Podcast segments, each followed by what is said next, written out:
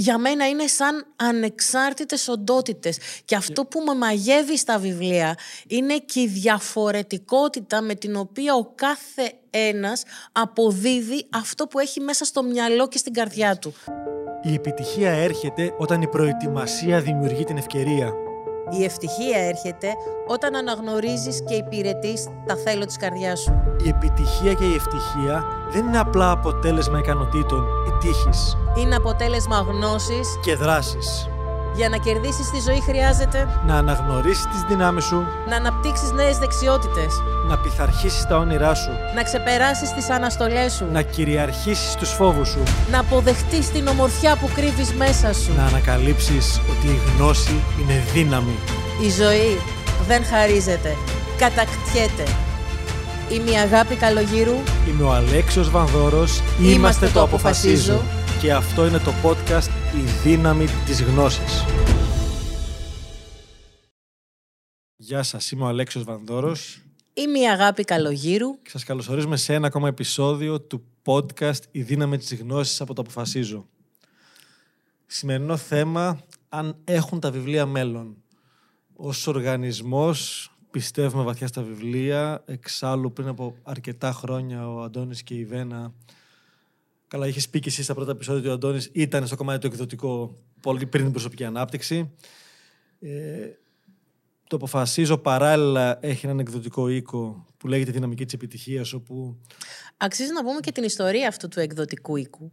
Όταν ο Αντώνης ξεκίνησε το 1992 να κάνει τα σεμινάρια στο ευρύ κοινό, μαζί με τη Βένα ανακάλυψαν ότι στην ελληνική αγορά δεν υπήρχαν βιβλία τα οποία να ασχολούνται με την αυτοβελτίωση και την εσωτερική εξέλιξη και όλα αυτά τα πράγματα. το ακριβώς αντίθετο από ό,τι συμβαίνει σήμερα. Ακριβώς. Κυκλοφορούσαν ελάχιστα και θα τολμήσω να πω και κακής ποιότητας βιβλία. Όντας χρόνια πράγματι στο χώρο των εκδόσεων, επέλεξαν να ανοίξουν έναν... Είδα, είδα αυτό που λέμε ένα κενό στην αγορά. Είδαν ένα κενό στην αγορά, είδαν ένα και... όχι, βασικά αναγνώρισαν ένα και... μία ανάγκη των μαθητών τους. Αυτό είδαν και θέλησαν να καλύψουν και αυτοί τους την ανάγκη και γι' αυτό δημιούργησαν τον εκδοτικό οίκο «Η δυναμική της επιτυχίας», ο οποίος ως πρώτο βιβλίο είχε το ένα, το μοναδικό, το ανεπανάληπτο, το «Μεταμορφώστε τη ζωή σας» της Λουίς Χέι και έχει ακόμα. και έχει ακόμα. Ε, και την ιστορία για το πώς ήρθε αυτό το βιβλίο στα χέρια μας και πήραμε τα δικαιώματά του για να το εκδίδουμε στην Ελλάδα είναι μια ιστορία που αξίζει κάποια στιγμή να την ακούσουμε από την ίδια τη Βένα την Καλογύρου. Και, και έχει να κάνει αυτή η ιστορία με τον τρόπο που λειτουργεί η μέθοδος που έχουμε, που έχει να κάνει με τη στοχοθεσία, με τον οραματισμό, με το να μπω στο κατάλληλο συνέστημα, να κάνω τα απαραίτητα βήματα, να έχω εμπιστοσύνη στη διαδικασία. Ε, όντως θα την πούμε μελλοντικά. Γιατί είναι μια ιστορία που ουσιαστικά από την αρχή μέχρι το τέλος της αξίζει ένα επεισόδιο μόνο με αυτή την ιστορια και να αναλύσουμε από την αρχή μέχρι το τέλος του πώς ένα-ένα από αυτά που έγιναν είναι κομμάτια της μεθόδου. Ε, άρα για να κλείσουμε το εκδοτικό μας κομμάτι, αυτή τη στιγμή έχουμε κάποιους ενεργούς τίτλους που είναι αρκετά χρόνια και ετοιμάζουμε και καινούριους. Κάποια βιβλία που μπορεί να έχετε διαβάσει αρκετοί από εσάς ή αξίζει να διαβάσετε. Α πούμε, του Τόλι, η δύναμη του τώρα, που είναι από τα πιο συγκλονιστικά βιβλία. Εντάξει, του Αντώνη, όλες, όλα τα βιβλία, οι κουκίδες, τα έξι βήματα πίσω μια ζωή μπροστά, η δυναμική της επιτυχίας. Το έτσι πετυχαίνεις και όλα όσα έχει γράψει.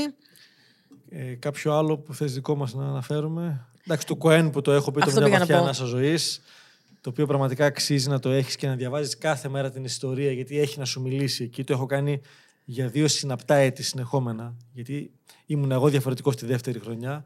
Ξέρω μαθητές που το κάνουν για χρόνια αυτό, λέμε το που ξυπνάνε, μέσα στην πρωινή ρουτίνα, να διαβάσω και την ιστορία από το βιβλίο του Κοέν.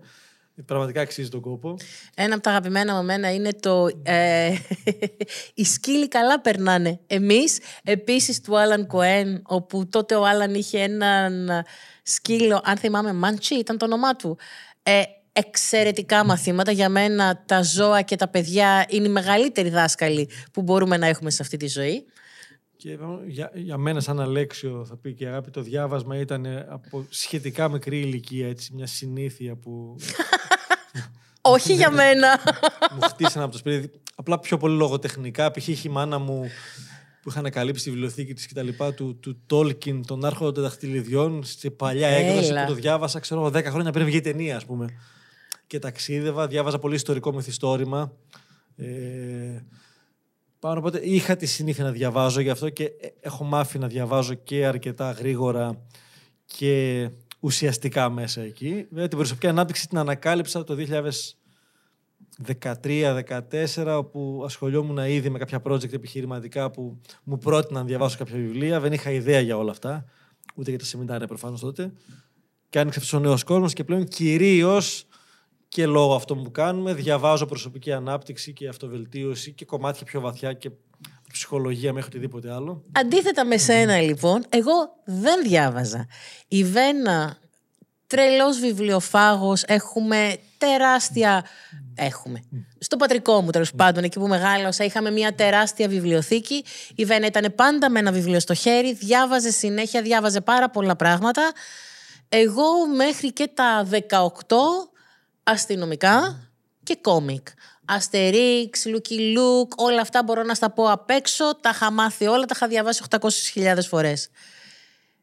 Στα, όταν τελείωσα το Λύκειο έφυγα στο εξωτερικό για ένα διάστημα όπου έμενα σε μια απόσταση από τη σχολή μου γύρω στα 3 τέταρτα με τη- μία ώρα με τα μάτια μαζικής μεταφοράς. Άρα είχα μία ώρα για να πάω και μία ώρα για να γυρίσω. Βλέπεις τη διαδρομή μία φορά, βλέπεις τη διαδρομή δεύτερη φορά, βλέπεις τη διαδρομή τρίτη φορά. Κάποια στιγμή βαριέσαι να βλέπεις τα ίδια δέντρα και τις ίδιες πολυκατοικίες. Το, σ- με φιλοξενούσαν, επειδή σπούδασα στο εξωτερικό, με φιλούσα- φιλοξενούσαν κάποιοι Έλληνες που έμεναν εκεί. Αυτοί λοιπόν είχαν μια καλή τους ώρα, μια βιβλιοθήκη, ε, 60 πόντους φάρδος, ένα 80 ύψος. Αυτό ήταν όλο και όλο. Αυτή η στήλη ήταν η βιβλιοθήκη τους. Τι να κάνω, πάω σε αυτή τη βιβλιοθήκη και παίρνω το πιο λεπτό, το πιο μικρό βιβλιαράκι που βρήκα, ε, μπας και περάσει λίγο ο χρόνος πηγαίνοντας ή γυρνώντας από τη σχολή μου. Το πρώτο βιβλίο λοιπόν που διάβασα αυτό το πολύ μικρό, το πολύ λεπτό ήταν η πονεμένη ιστορία της φτωχής Ενριέτας και της κακιάς γιαγιάς της. του Φρεντερίκο Γκαρσία. δηλαδή μιλάμε, δεν ήταν ένα ελαφρύ απλό βιβλιαράκι, αλλά ήταν το πιο λεπτό βιβλιαράκι. Με συνεπήρε όμως. Ε, με συνεπήρε και μου άρεσε. Και μετά πήρα και το επόμενο βιβλίο και το επόμενο βιβλίο και το επόμενο βιβλίο. Τελευταίο βιβλίο από αυτή τη βιβλιοθηκούλα την οποία όσο καιρό έμενα με αυτούς τους ανθρώπους φυσικά και τα διάβασα όλα από Simone de Beauvoir μέχρι ό,τι μπορείς να φανταστείς. Το τελευταίο βιβλίο που βρήκα στη βιβλιοθήκη τους ήταν η Περεστρόικα του Γκορμπατσό. ήταν το πιο χοντρό και το πιο δυσνόητο βιβλίο. Επιστρέφοντας στην Ελλάδα, σε ένα τετράδιο είχα κρατήσει τους τίτλους όλων των βιβλίων που είχα διαβάσει και πηγαίνω στη Βένα και της δίνω αυτό το, το τετράδιο. Και μου αρχίζει να το ξεφυλίζει η Βένα, μου λέει πολύ ωραία βιβλία, πολύ ωραίοι τίτλοι, εξαιρετικό. Ε, γιατί μου το δείχνεις αυτό, της λέω τα διάβασα αυτά τα βιβλία. Εσύ, αυτά, αποκλείεται. Της λέω ναι, τα διάβασα. Και μισοαστία, μισοσοβαρά έπιασε ένα-δύο τίτλους και με ρώτησε την υπόθεση. Να σιγουρευτεί. Για να συ... Εντάξει, δε... φυσικά και με πίστευε η γυναίκα. Ε, ποιο ήταν το θέμα ότι δεν χρειάζεται να έχεις μάθει από το σπίτι σου να διαβάζεις. Μπορείς να ξεκινήσεις οποιαδήποτε στιγμή. Για μένα ο κόσμος στο βιβλίο είναι ένας μαγικός κόσμος. Γιατί δεν είναι απλά γνώση. Δεν το κάνεις μόνο και μόνο για να μάθεις. Το κάνεις για να απολαύσεις. Το κάνεις για να μπεις σε ένα κόσμο μαγικό. Ακόμα και αν είναι βιβλία αυτογνωσίας, ακόμα και αν είναι βιογραφίες, σε μεταφέρουν σε έναν άλλον κόσμο. Μπορείς να πάρεις πράγματα. Για μένα μπορείς να μάθεις από οπουδήποτε. Μία λέξη, μία φράση, μία πρόταση μπορεί να σε κάνει Τα καλύτερο. βιβλία έχουν πάρα πολλά πλεονεκτήματα, προφανώς και κάποια μικρά μειονεκτήματα. Ένα, σε αντίθεση με μια ταινία ή ένα βίντεο, αφήνουν τη φαντασία σου να ταξιδέψει. Υπάρχουν, έχουμε δει ταινίες από βιβλία, οι οποίε ήταν απογοήτευση, γιατί σου χαλάσαν το μύθο που έχει φτιάξει μέσα εκεί. Κάποιες ταινίες αντίστοιχα μπορεί να το φτιάξουν ακόμα περισσότερο. Άρα μεγαλώνει η φαντασία. Δύο, εφόσον τα βιβλία αυτά που τα περισσότερα είναι καλογραμμένα, μαθαίνεις λεξιλόγιο, μαθαίνεις συντακτικό, ε, μαθαίνεις τρόπους έκφρασης, δηλαδή όλο αυτό σε εξελίσσει και ξαναμορφώνεσαι. Το ατέρμονος, ας πούμε, ως λέξη, από βιβλίο την έμαθα. Νούμερο, νούμερο τρία, Ατέρμονος σημαίνει αυτός που δεν έχει τέλος. Νούμερο 3 στα βιβλία και έχει τεράστια διαφορά, πιστεύω, στο δικό μου νοητικό χάρτη, το να διαβάσω βιβλίο που γυρνάω τις σελίδες από το να διαβάσω στο Kindle, ας πούμε, ή σε, σε ένα pad. Σε μια πλατφόρμα. Μπράβο, πάλι ηλεκτρονικό βιβλίο που το γυρνάω, δηλαδή η αίσθηση του χαρτιού, ότι συμμετέχουν οι μύες του σώματός μου, το κρατάω, θα γυρίσω σελίδα, μπορώ να, να σημειώσω κάτι πάνω, θα μπορώ να τσακίσω μια σελίδα άμα θέλω. Βγήκε Με ψυχανακριτικό. προκάλεσες τώρα. Το κάνει αλήθεια αυτό. Θα πω σε λίγο τι κάνει ή τι δεν κάνει ο καθένας στα βιβλία του. λοιπόν, επίσης διαβάζοντας ένα βιβλίο αναγκάζομαι να επιβραδύνω λίγο και το ρυθμό της σκέψης μου. Είναι ένας τρόπος να μάθω να εστιάζομαι και σε πόσους έχει τύχει να διαβάσεις ένα βιβλίο, να τελειώσει η σελίδα, να μην έχεις διαβάσει τίποτα. Το ξαναπάς από την αρχή. Άρα ένας τρόπος να μπορώ να, να καταλαγιάζω αυτή τη, τη φασαρία του νου και να είμαι εκεί και να χαθώ μέσα σε ένα βιβλίο. Και όσοι είστε έτσι λίγο πιο βιβλιοφίλοι, σίγουρα θα ξεκινήσει ένα βιβλίο και έχετε χαθεί εκεί πέρα μέσα. Έτσι, το Έχω ξημερώσει πολλές φορές με βιβλία στα για να χέρια μου. τελειώσει. Και η νέα γενιά μπορεί να μην το καταλαβαίνει που δεν έχει διαβάσει τόσο πολύ, γιατί το παθαίνει με τι σειρέ στο Netflix που είναι άλλο σπορ τέλος πάντων εκεί. Όχι, μη μου τα συγκρίνεις, Ναι, σε όχι, παρακαλώ, δεν αυτό έχει σου λέω. καμία σχέση. Φυσικά καμία σχέση. Ε, Για- περάσαμε μια εποχή όπου υπήρχε έντονα η... ο διάλογος αν τα βιβλία τελικά πεθαίνουν λόγω των, ε, του YouTube, των ταινιών, των ηχητικών βιβλίων. Επίσης είναι άλλο πράγμα να ακούς ένα βιβλίο και να το διαβάζεις. Υπάρχει μια τεχνική που έχουν- κάνουν κάποιοι άνθρωποι, δεν το έχω κάνει για να είμαι ειλικρινής, για βέλτιστη απορρόφηση του βιβλίου, να το διαβάζεις και να το ακούς ταυτόχρονα και αυτοί που το περιγράφουν το έχουν και για πολύ καλό. Δεν το έχω δοκιμάσει, δεν έχω βίωμα εκεί. Αλλά το να ακούσω απλά σε μένα που είμαι πιο οπτικός τύπος, να ακούσω ένα βιβλίο, δεν μου κάνει ιδιαίτερη αίσθηση. Άκουσε με. Ε, για μένα στο, στο βιβλίο Είναι συμμετέχουν εμπειρία. όλες οι αισθήσεις. Συμμετέχει η όραση. Ακόμα και η ακοή από τη σελίδα. Η αφή, η αίσθηση, η όσφρηση, μυρίζεις στο χαρτί. Είναι άλλη σχέση. Αναπτύσσεις μια ερωτική σχέση με το βιβλίο. Το βιβλίο απο- μπορεί να είναι από μια ατελείωτη πατάτα μέχρι κάτι εξαιρετικό, ακριβώς όπως οι ταινίες. Ναι θα σε παρασύρει, ναι θα μπεις εκεί πέρα μέσα, ναι θα μάθεις, ναι θα εξελιχθείς, ναι θα αφήσεις τη φαντασία σου να πλάσει τις εικόνες έτσι όπως ταιριάζουν στο δικό σου νοητικό χάρτη και στο δικό σου τρόπο σκέψης. Και τα βιβλία δεν θα πεθάνουν ποτέ, ποτέ, ποτέ, ποτέ, ποτέ, γιατί έχουν μία δική τους υπόσταση θα το πω. Έχει μια μαγεία όλο αυτό, ναι. Για μένα είναι σαν ανεξάρτητες οντότητες. Και αυτό που με μαγεύει στα βιβλία είναι και η διαφορετικότητα με την οποία ο κάθε ένας αποδίδει αυτό που έχει μέσα στο μυαλό και στην καρδιά του. Και επίσης το βιβλίο, εντάξει, όντας και εγώ ότι που είμαι πολύ βιβλιόφιλος και έχω και τις βιβλιοθήκες μου και τις τεράστιες και όλα αυτά. Το βιβλίο είναι εκεί, μπορείς να έχεις οπτική επαφή μαζί του. Έχεις μια ιδέα να ανατρέξεις, βλέπεις τίτλους. Αυτό δεν γίνεται με φακέλο στον υπολογιστή. Δεν είναι έτσι δομημένος ανθρώπινος εγκέφαλος, ούτε να κάνω set στο Google. Άρα είναι μια, μια, μια διαφορετική σχέση μέσα. Επειδή πολλοί με ρωτάνε κατά περίοδο, το πω μια φορά και σε podcast, για να τους παραπέμπω εδώ πλέον, τι κάνω όταν διαβάζω ένα βιβλίο. Εντάξει, σε ένα λόγο τεχνικό θα το διαβάσω, τελεία, μια χαρά, θα το ευχαριστηθώ με το ρυθμό μου. Και επειδή είχα καιρό να διαβάσω και δύο από τους μαθητές μας, το ένα με ψευδόνυμο, το άλλο είναι ο Τάκης, που βγάλαν βιβλία λογοτεχνικά, πραγματικά Πολύ όμορφα, υπέροχα και τα δύο. με ταξίδεψαν τα δύο. Πραγματικά ναι, ε, ήθελα να ξυπνήσω για να διαβάσω, είχαν το καιρό. Το διάβασα, τελείωσε μια χαρά. Σε ό,τι είχε να κάνει με την προσωπική ανάπτυξη και την αυτοβελτίωση, επειδή είναι μέσα πράγματα είτε τα οποία μου κεντρίζουν το ενδιαφέρον, είτε θέλω να τα ξαναδιαβάσω κάποια στιγμή, είτε να έχω υλικό για κάτι που θέλω να πω ή να εφαρμόσω. Εκεί συνήθως υπογραμμίζω κάποια κομμάτια που θέλω.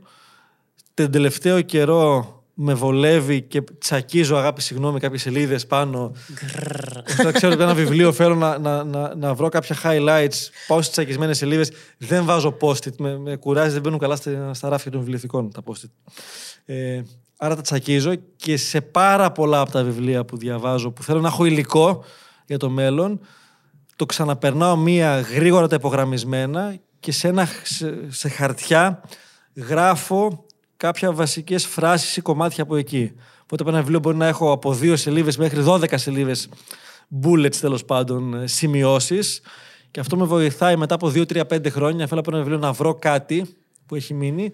Έχω ένα ειδικό φάκελο στο γραφείο, ένα, όχι φάκελο. Ε, Ντοσιέ. ντοσιέ, όπου είναι μέσα οι σημειώσεις, ο θησαυρός από όλα τα βιβλία. Αυτός είναι ο δικός μου τρόπος. Απλά να τον μοιραστώ γιατί πολλοί ρωτάνε. Και όταν, όταν μπει στη διαδικασία αυτή, επειδή ξαναπερνάω τα υπογραμμισμένα, είναι σαν να το ξαναδιαβάζω σε τίτλους. Είναι τα σημαντικά. Γράφοντάς το, γιατί έχει τεράστια σημασία και το λέμε και στις ακαδημίες μας, όταν μπήκε η γραφή μέσα, άρα να επιβραδύνω και άλλο τη σκέψη και με το δικό μου χέρι να το γράψω, εκεί πλέον μπαίνει ένα κομμάτι και μέσα μου, πολύ περισσότερο. Σε μένα τουλάχιστον. Τι έχω ανακαλύψει εγώ και τι κάνω εγώ. Τα λογοτεχνικά βιβλία, οκ, τα απολαμβάνω. Όχι, ποτέ δεν τσακίζω σελίδες βιβλίων. Το θεωρώ ότι είναι βιασμός Δα, αυτό. δανείζεις βιβλία; Ε, δάνειζα εδώ και πάρα πολλά χρόνια η απάντηση, το ομολογώ, είναι όχι. Γιατί; Γιατί αγαπάω πάρα πολύ τα βιβλία μου. Όταν πιστεύω ότι ένα βιβλίο θα αρέσει σε κάποιον ή είναι καλό για κάποιον, πάω και αγοραζω το ίδιο το βιβλίο και του το χαρίζω. Γιατί το δικό μου βιβλίο δένομαι συναισθηματικά με τα βιβλία μου. αφού το έχεις τσακίσει, γιατί δεν είσαι; Γιατί το έχω διαβάσει. Δεν έχει καμία σημασία αν το έχω Υπογράφει τσακίσει. υπογράφεις την πρώτη σελίδα; Ναι, υπογράφω την πρώτη σελίδα φυσικά και έχω και ειδική της σφραγιδούλα. Δεν έχω απλά να γράψω το όνομά μου με στυλό. Έχω σφραγιδούλα, είμαι προχωρημένη. Εσύ το έχεις. Όχι, εγώ γράφω στα βιβλία πάντα στην πρώτη σελίδα από μέσα την, το μήνα που το διάβασα, γιατί για μένα έχει σημασία. Γράφω, ας πούμε, 7ο στο 22, ώστε να έχω μία εικόνα από ό,τι το διάβασα και από κάτω έχω ένα- μια δικιά μου τα- σαν υπογραφή, έτσι, πώς λέμε το... Κατουράω το δέντρο μου. όχι, όχι, έχω στα μπίτσα και εγώ βα- βάζω και εγώ ημερομηνία και έχω στα μπίτσα. Ε, τι είχα ανακαλύψει πάλι. δεν, δεν τσακίζεις, Δεν υπογραμμίζεις. τσακίζω, υπογραμμίζεις; μισό λεπτό. δεν τσακίζω ποτέ, χρησιμοποιώ πάντα σελιδοδείκτε, γι' αυτό υπάρχουν σε αυτή τη ζωή σελιδοδείκτε. Αυτός είναι ο λόγος ύπαρξής τους. Το, μα, το μαγαρίζεις καθόλου; Δεν το μαγαρίζω. Τίποτα. Όχι, Ε, όπως- περίμενε, όπως το περίμενε. πήρες, περίμενε. Παρθένο. Παρθένο. Πολλές φορές τα βιβλία μου φαίνονται ότι αδιάβαστα ενώ είναι διαβασμένα. Άρα δεν ούτε- τσακίζει ούτε καν βγα- βγάζω, η ράχη. Βγάζω ειδήσεις, ούτε την πλάτη θα την ανοίξει λίγο να σκιστεί η ραφή. Να το ανοίξει πολύ. Να σκιστεί! Παιδιά, το παίρνω- Είμαστε σοβαροί! Αν, αν ακούτε το podcast, δείτε και το βίντεο στο YouTube, να δείτε τη φάτσα της. Έχω σοκαριστεί. λοιπόν, πάμε. Λογοτεχνικά βιβλία. Τελικά ήταν ωραίο θέμα. Υπάρχουν λογοτεχνικά βιβλία τα οποία είναι για την παραλία. Αυτά τα βιβλία τους αλλάζουν τα φώτα. Θα έχουν πάνω και το λαδάκι από το αντιλιακό και λίγη άμμο θα έχουν μέσα και τσακισμένα θα είναι και τα πάντα όλα. Τα λογοτεχνικά, τα εντός εισαγωγικών είναι λέξεις σοβαρά που δεν Ναι, ναι. τα διακρίνω. Για τα... σένα, στις δικές σου επιδείξει. Στη σύμφωνα με τις δικές μου πεπιθήσει και το δικό μου τρόπο ανάγνωσης, ε, είναι όμορφα, τακτοποιημένα, προσεγμένα με το σελιδοδείκτη τους. Τα δε βιβλία αυτογνωσίας κάνω το εξής. Διαβάζω σχετικά γρήγορα το κεφάλαιο και μένουν στο μυαλό μου τα σημεία εκείνα που μου τραβάνε την προσοχή.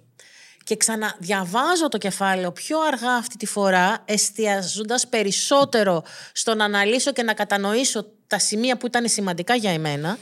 Σημειώνω μόνο με μολύβι, πάντα με μαλακό μολύβι, γιατί όταν σβηστεί να μην αφήσει κανένα σημάδι. Συνεταιριστήκαμε εμείς, σίγουρα. Ε, με πολύ αγάπη, με πολύ προσοχή. Γιατί; Πα- κάποτε έπαιρνα το highlight, το μαρκαδόρο και σημείωνα με μαρκαδόρου στα βιβλία. Και αυτό το βιβλίο, το Χ, το Ψ, το Z βιβλίο, το ξαναδιάβασα μετά από κάποιο καιρό. Και είδα ότι αυτά που είχα σημειώσει, όχι απλά δεν μου κάνανε πια, μπορεί και να διαφωνούσα. Γιατί εγώ είχα αλλάξει. Και Είχε δεν- αλλάξει η αγάπη. Δεν είναι το ωραίο είμαι αυτό μου. να βλέπεις που ήσουν. Αν δεν σημειώσεις, πώς θα θυμάσαι που ήσουν. Με ενοχλούσε οπτικά πια γιατί δεν μπορούσα να απολαύσω ξανά τα υπόλοιπα που είχε να μου δώσει αυτό το βιβλίο. Γιατί την προσοχή μου την τραβούσε Οκ. αυτό που είχα ήδη σημειώσει. Γι' αυτό και το κάνω με μολύβι, έτσι ώστε όταν ξαναδιαβάσω το βιβλίο για να δω τα πράγματα που μου άρεσαν, να τα θυμηθώ, να, ε, τα, να τα δουλέψω. Να μην τραβάνε την προσοχή μου πληροφορίες που πλέον δεν τις θέλω. Okay. Είναι ο λόγος που Στέκει. κάνω αυτό το πράγμα στα βιβλία μου. Εγώ. Στέκει. Επομένως για εμάς στο αποφασίζω και για την αγάπη και για μένα τα βιβλία όχι απλά έχουν ε, παρόν, έχουν πάρα πολύ μέλλον. Το είδαμε με τον COVID, αυξήθηκαν πάρα, αυξήθηκαν πάρα πολύ πωλήσεις που είναι θετικό.